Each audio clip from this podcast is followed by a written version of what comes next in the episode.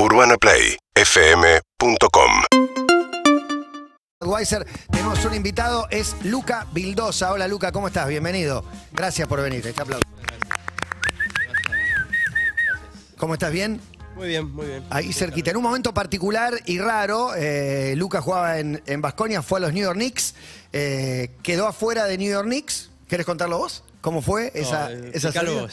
Lo, lo explico yo. Estuvo lastimado, estuvo lesionado, hace una rehabilitación, volvió a jugar en la selección argentina, pero está sin club. Toda una particularidad en este momento. Y tu pase pertenece al Basconia, ¿verdad? O son los dueños, en no, sé cómo En es. realidad depende. Eh, en Europa sí pertenezco a Basconia. Ah, ¿y- Tengo que- ¿Europa, Basconia? Europa, Basconia y Estados Unidos eh, soy agente libre. Ok. Así que para volver a Europa a cualquier club que no sea Basconia, tengo que pagar. Eh, y para Estados Unidos. ¿Cómo es eso? Tengo que Una cláusula, Mati. Una cláusula. Pero tenés que pagar No, pero hay- vos o la paga el que. El club que te contrata. ¿Y Y tiene, el que me contrata también. tiene una guita o es de acuerdo a Puede entrar en el cotización? contrato. eh, el que lo pague otro club. Pero bueno. Claro, claro, claro. Negociás con algún club te quiere, supon- Claro. supongamos que en NBA arreglás con alguien, pagan esa cláusula. En NBA no.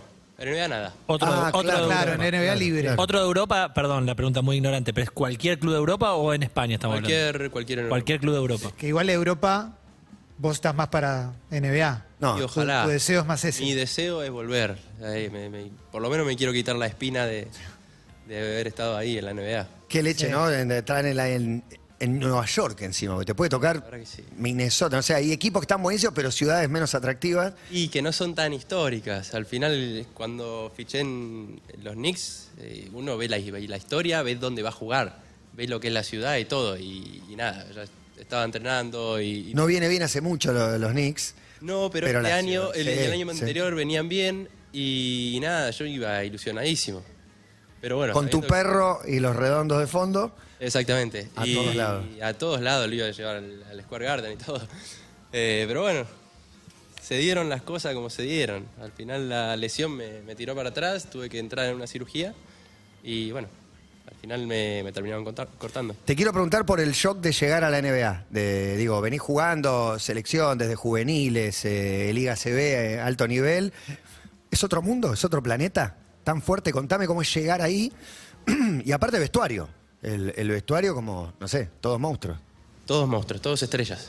Eh, pero sí, ya cuando me- la noticia de que ya habíamos cerrado contrato y todo, la verdad que fue. te choca, te choca, porque al final, desde chiquito que laburás para eso, laburás para llegar a lo más alto. Entonces, cuando llegué ahí, ves que es todo.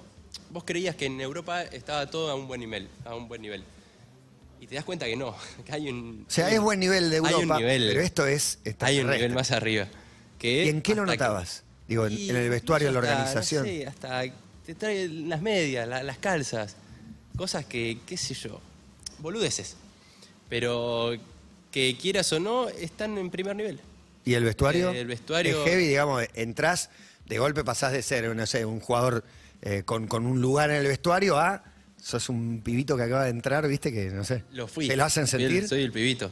Eh, lo bueno es que yo había ido un mes antes que lleguen los jugadores. Eh, ya conocía a algunos, los más, los más chicos, y ya tenía mi lugar en el vestuario. Pero cuando ya llegaron las estrellas, que tenía a Derrick Rose de un, de un lado, a Kemba Walker del, del otro, a No, Randall impresionante. Derrick Rose. Derrick Rose encima una que historia, una historia Tremendo. que vos la sabés y él debe saber que vos Era la mi sabés. ídolo.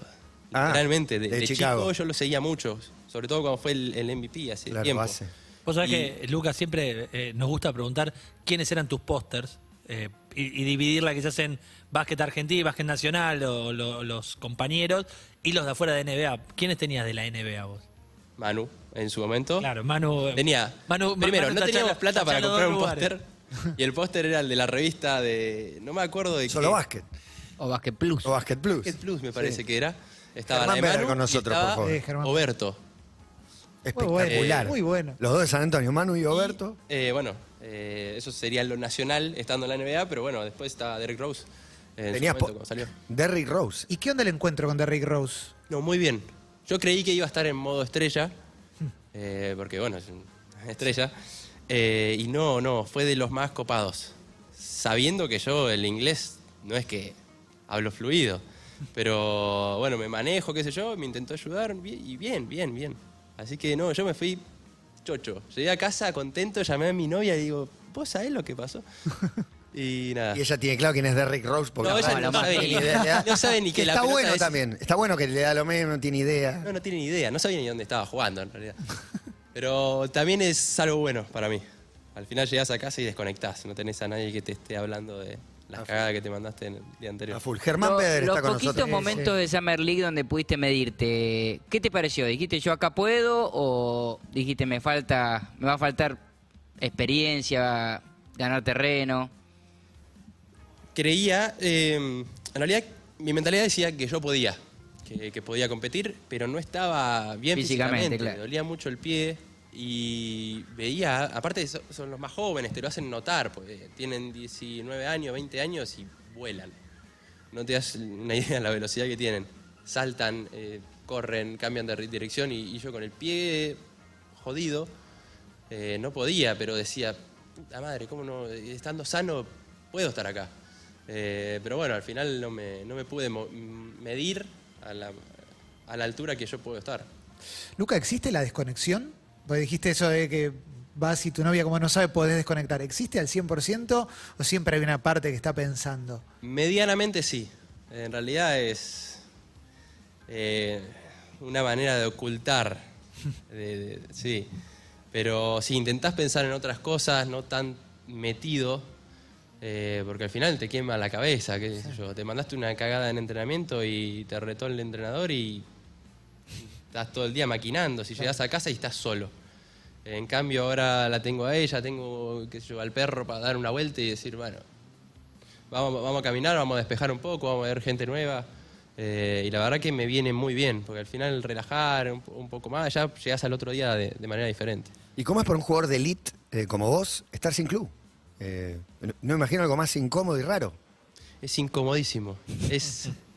es No, o sea, eh, Facu Campazo dice que Lucas es el más talentoso de la selección argentina. O sea, es un jugador de corte talentoso, fácilmente identificable Manu por, también, por sus Manu movimientos. también lo dice. Manu también lo dice. Bueno, digo, por eso, un jugador de elite. Y de golpe, viste, como, ¿cómo puede ser? Es, es horrible, porque llevas una rutina. Yo llevo una rutina durante 25 años que de repente se corta, porque estás ocho meses parado, como me pasó ahora, y no sabés qué hacer. ¿Cómo no te cae la autoestima o eso? ¿O hay que trabajarla? Cayó, cayó. Hay que, hay que trabajarla. Cayó bastante.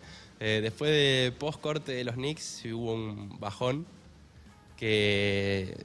que Tu, bueno, juego, tu juego requiere audacia aparte, o sea, Sí. no, no va a la falta de confianza, o sea, no, tenés no, que estar al palo. Tenés que estar ahí con. Sí, tenés que estar con la cabeza arriba, básicamente. Después puede salir bien o mal, pero con la cabeza arriba. Eh, y no, soy insoportable. Me di cuenta que como persona soy insoportable. Ah, No, está- no, estás sometido a una claro. gran presión. Estoy como- para preguntar si los Claro. basquetbolistas, como el promedio, la mayoría son insoportables. Porque me da la sensación que a esta altura, como que Son todos. muy autoexigentes, eso. muy, muy, muy, Autocríticos, muy. El autocríticos también. deportista es muy autocrítico El y muy deportista- exigente. Eh, y tiene una rutina durante tantos años en su carrera que al final después cuesta dejarla. Pero crees que el del básquet lo vive un poco más, digo, por la parte individual y la parte colectiva, la crítica de un entrenador y la que uno se puede hacer? Y depende también del jugador. Al final depende de qué tanto te coman la cabeza cuando, cuando alguien te caga pedo o la, la cagada que te mandaste. Mm, Pero me di cuenta que los que llevamos una rutina ya de muchos años, ya te levantás a las 9 de la de mañana a hinchar las pelotas. Porque no, no- yo no podía caminar. Estaba con el patinete Sí, sí. en esta pierna y con la otra iba paseando por toda la casa, haciendo café, eh, levantando a, a mi novia que vamos a hacer algo, incluso aunque no pueda. Eh, no sé, vamos a escuchar música o vamos a- al gimnasio de... Sí, charlame. Sí. Me- me- Hablame. despertate. Claro, eh, hinchame las O pelotas. sea, vos eras el perro de la casa. ¿no? Exactamente. Mi perro estuvo durmiendo, dormía, dormía más que yo. Y, y cuando eras chico, eh, pues, viste, los que, los que llegan lejos tienen una diferencia muy grande con los de su edad cuando están jugando. Me gustaría preguntarte cómo eras vos cuando eras chico, digo, si tenías noción de que ya tenías una diferencia con los demás y cómo manejabas eso también, esa información que es, acá puede pasar algo, a mí se me puede cumplir. Eh, mi viejo tuvo mucho que ver. Mi viejo y mi vieja, los dos, tuvieron mucho que ver. Eh, de chiquito yo a los tres ya empecé a jugar con la pelota, qué sé yo. Tres. A los tres, sí, me acuerdo. Hay fotos. Hay fotos. No, hay, hay- claro, se puede corroborar. Eh, pero ya cuando llegué a los 14, 15, que pegué el estirón y ya se veía que el- me- las cosas me salían fluidas eh, y mi viejo estaba ahí para marcarme que no te vayas a ningún lado, mantenete en el pie- en los pies en el suelo, porque yo jugabas un partido y ya parecía Jordan. Y al otro día jugabas mal y te ibas al suelo a llorar a los rincones de la casa. Y mi viejo estaba ahí siempre marcándome eh, cagadas a pedo, ¿sabes cuántas? Hay muchas cagadas a pedo. Eh, pero sobre todo por la mentalidad, no por el haber jugado mal, sino por el, no sé, sobrar un partido o ponerme muy mal por haber jugado mal. Eh, y después mi vieja estaba atrás bancando también, porque eh, la cagada a pedo yo salía llorando y me iba con mi vieja. Claro. Ella estaba ahí aguantando. Entonces, siempre tuve a ellos dos que me mantuvieron en el, en el nivel humilde, básicamente. Claro. Tengo la sensación que, que, bueno, Manu Ginobili no es, no es un, un parámetro porque la verdad que lo, que- lo que hizo él en la NBA, digo, me parece que trastoca todo, que, que deforma la idea. Bueno, también Escola, también el Chapo Nocioni, pero eh, tengo la sensación que pareciera más sencillo ahora llegar a la NBA. Y por ahí cuando llegaste te das cuenta que no es nada sencillo. Te lo digo por Facu, por este momento de Facu, si lo entendés desde tu experiencia también, lo difícil que es estar metido ahí adentro, en ese nivel de competencia. Es muy difícil. Eh, cuando una vez, una vez que te metes, eh, te das cuenta que tenés competencia todo el tiempo, porque un equipo está compuesto por 16, 18 jugadores. Eh, y de tu posición tenés tres o cuatro que quieren jugar, y quieren, y cada vez que entran... Son buenos. Claro, son buenos, están en la NBA por algo. Sí. Eh, y cada vez que entran, no intenta jugar para ellos. Muchas veces que, que so- son de las cosas que le pasa a Facu, que intenta... Ah, entra el segundo base Claro, y eh, mete una jugada está mágica, la revienta. Está acostumbrado a hacer asistencias y a hacer jugar al equipo, cosa que allá eh, cada vez que entra uno y demuestra y mete tres triples y, al otro partido el entrenador ya empieza a dudar de a ver quién necesita. Entonces eh, tenés competencia todo el tiempo, todos los días eh, y tenés que laburar. Laburar para estar siempre a, tope porque mínima falencia que tengas o, algún dolorcito que, y que el otro que está atrás está mejor, eh, fuiste. Después cuesta volver a- al lugar. ¿Y cómo lo ves a Facu, este momento del Difícil, ¿no? Que casi queda fuera. eh, digo, por ahí eh, tenías consejo para darle en este caso, o él te llamó a vos también cuando, cuando te cortan los Knicks. No, eh, con Facu hablo seguido, pero bueno, eh, hay ciertos momentos donde entiendo al jugador, intento darle un espacio, sobre- y al Tortuga lo mismo. También, sí. Muchas veces no, qui- no quiero molestar, pero a veces mando un mensaje sabiendo que estoy ahí. Que si quieren hablar, que si, no sé, si tiene algún problema, que estoy ahí. Yo no soy tan, Germán lo puede corroborar, que no soy tan expresivo. Yo rompo mucho Germán la bola que para sabe, que, ¿no? para que se manden mensajes en las malas. Siempre estoy tratando de esa situación de empujarla, pero también está eso de no incomodar en los momentos de, de- de bajón, así. El lunes contaste que termina un partido malo de Facu y le dejas Sí, un sí, mensaje soy duro, destructivo. soy duro. Luca, Luca es testigo que Muy soy duro, pesimista. bueno. Este, ¿En serio? No lo sabíamos. Mira la novedad que trae. Eh, no, yo quería hacer esta pregunta volviendo un segundo sobre la época de la adolescencia, la infancia, que es eh, contado por compañeros tuyos de que por ahí te pegaban los rivales y a la vez vos tenías un talento excesivo para tu edad. ¿Y cómo te llevabas con esa situación? Porque, por ejemplo, me acuerdo que te haya contado que a veces te largabas a llorar después de una derrota o cuando te marcaban de a dos o tres. Este, esa situación, si, si la pudiste corregir con el tiempo y cómo hiciste. me fastidiaba mucho, porque los jugadores, ya el- el- las cosas me empezaban a salir a los 16, 17 y ya los rivales se daban cuenta. Te conocen. me, cagaban, me cagaban a palo. Y los árbitros ya de, de Mar del Plata, de Buenos Aires, ya no, no cobraban tanto como me cobran como una persona normal. Entonces dejaba que me peguen un poco y me desesperaba. Y había entretiempo que terminaba llorando. eh, y después, no sé, y de inconsciente quizás íbamos ganando de 20, 30 y tiraba un caño. Y yo de inconsciente. Pero me daba cuenta después de terminar el partido que le había hecho un caño a un rival que después, después de me quería 30, matar. claro. Pero Pero- yo no me había dado cuenta. Pero Luca, te- teniendo ese talento, ¿registrás en algún momento te pasaste de canchero? Sí. Y alguna vez sí. Como- Pero no, no a propósito. No, no, no, pero que si hoy lo ves, Pero sí. te tapás los ojos. y decís, Sí, no, sí, no sí. puedo No, creer mirá, lo que, mirá lo que hice. Que, mirá lo que claro. te pase de faja de más. Sí, qué, qué boludo. ¿Para qué? Eh, pero sí, me, me pasó, me pasó ¿Y mucho. cuando lo ves en otros te calentás? ¿Cuando otro se pasa de No, me canchero? encanta. ¿O decís, Ah. este juega como, como a mí me gusta? Me encanta, me encanta. Si te lo hacen a vos, Lo aplaudo después. en el medio, no sé, depende cómo, ir al, par- cómo iba el Y partido. NBA es una liga donde hay mucho canchero. Sí. O sea, Sí. Se te ríen Se habla, se habla Ah, mucho. y- y Mucho además- trash talk. Y además arriesgás mucho, lo vemos con Facu, que vos decís, le salió bien, pero si le salía mal era un ridículo. Era un papelón, Como- sí. Era un papelón. Sí, sí, sí, sin duda. Y, y la mentalidad, porque bueno, recién estaban, decían lo de los mensajes, mandarse mensajes. En las malas, que las malas deben ser durísimas. Digo, ¿cuánto pesa la mentalidad a la hora de, de esa, esa competi- competición tan alta? Digo, ¿hay que trabajarla? ¿Hay que hacer terapia? ¿O es simplemente algo que viene de lo que venía de tu casa, la formación de tus viejos, con eso ya te alcanza? No, depende también de la persona. Yo en su momento cuando me iba, estaba por ir a Europa, necesité terapia. Y ahora se... Bueno, post corte de los Knicks también. Eh, necesitaba más o menos descargar lo que sentía. Porque había tantas cosas y yo me como mucho la cabeza y, y nada, uno necesita soltar y necesita contar la- las cosas que le pasan y aceptarlas. Pero hasta que no las acepta- aceptás es jodido porque vas de. te empiezan a salir las cosas mal y no, no podés subir. Pero hay jugadores que son diferentes, qué sé yo. Yo creo que Facu es diferente a la mentalidad que tiene Facu a la que tengo yo. Es, él es más fuerte, eh, totalmente. El Tortuga Deck es lo mismo. Eh, yo soy más de altibajos. Eh, El- la- los lugares comunes del talentoso. ¿viste? De, de- de- este talento te, te exigen que sea la totalidad del partido. Decís, pará, o sea. Sí, tenés otra exigencia y también ot- otro- otra manera de encarar por ahí. hay otra manera, sí, hay- es otra manera de jugar. Claro. Eh, y, de, y quizás la gente eh, banca más al que. al de los huevos. Al constante. Al, constan- al- sí, al constante, al que. guerrero. qué sé yo, al que. Claro, guerrero. Eh, y lo entiendo, qué sé yo. Pero también tengo que entender el momento de, la- de- de las críticas, el momento de, de las cosas cuando no salen bien.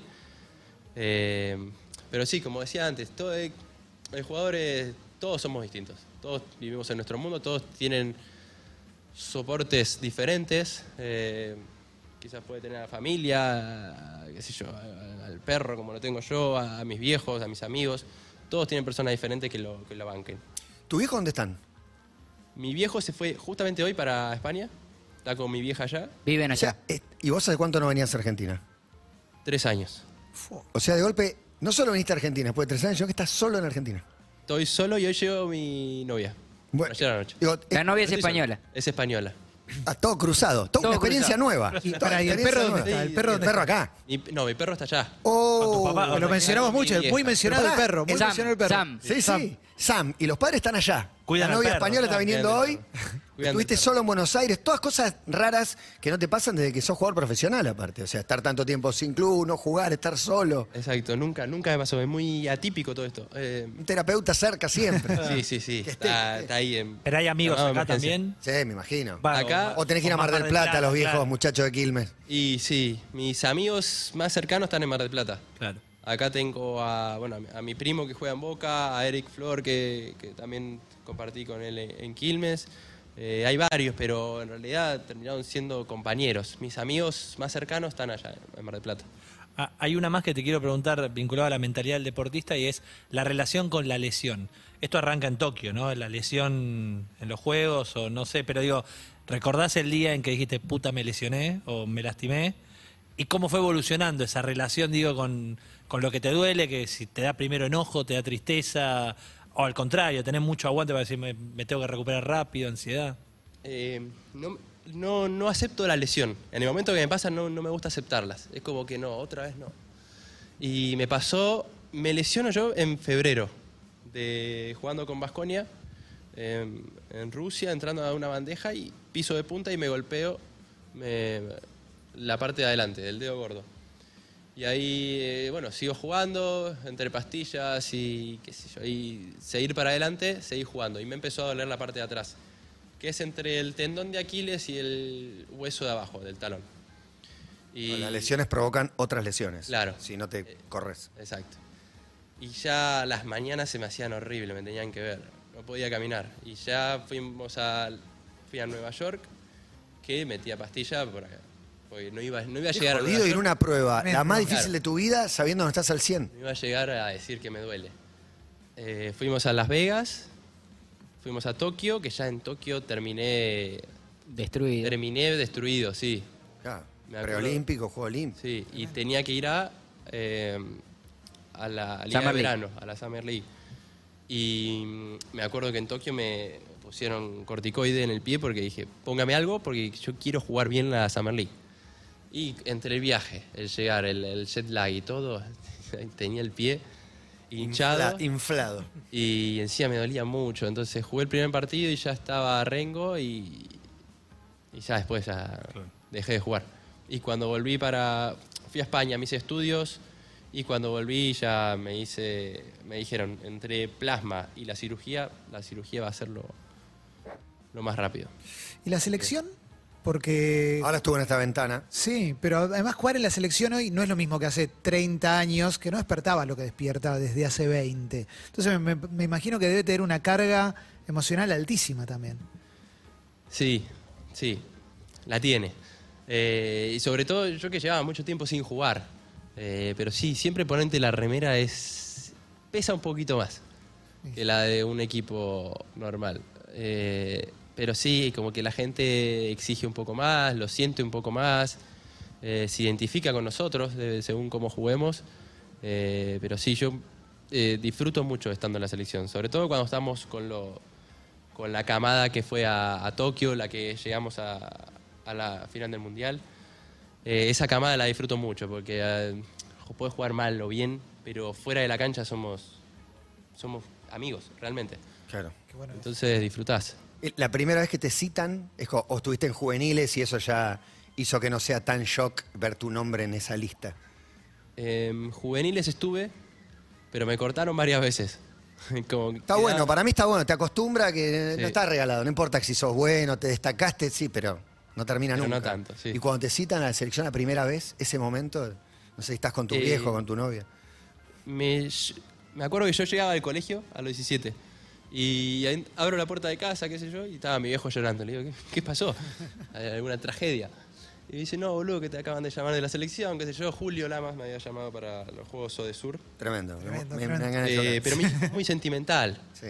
Yo, Yo me pongo en el lugar del viejo. Sí, ¿no? sí, sí, yo, yo también me emocioné. Soy el papá. El viejo recordó cada cagada de pedo que te Claro. dio. Sí, sí, sí. No, tremendo. y, y nada, pero esa fue esa parte fue, fue bonita. Porque mi vieja, mi vieja también, entonces.